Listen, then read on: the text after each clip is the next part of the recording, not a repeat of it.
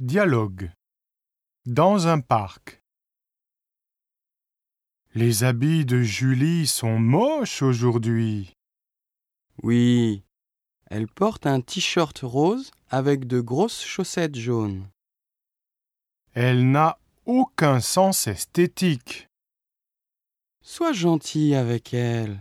Simplement, elle aime les choses originales.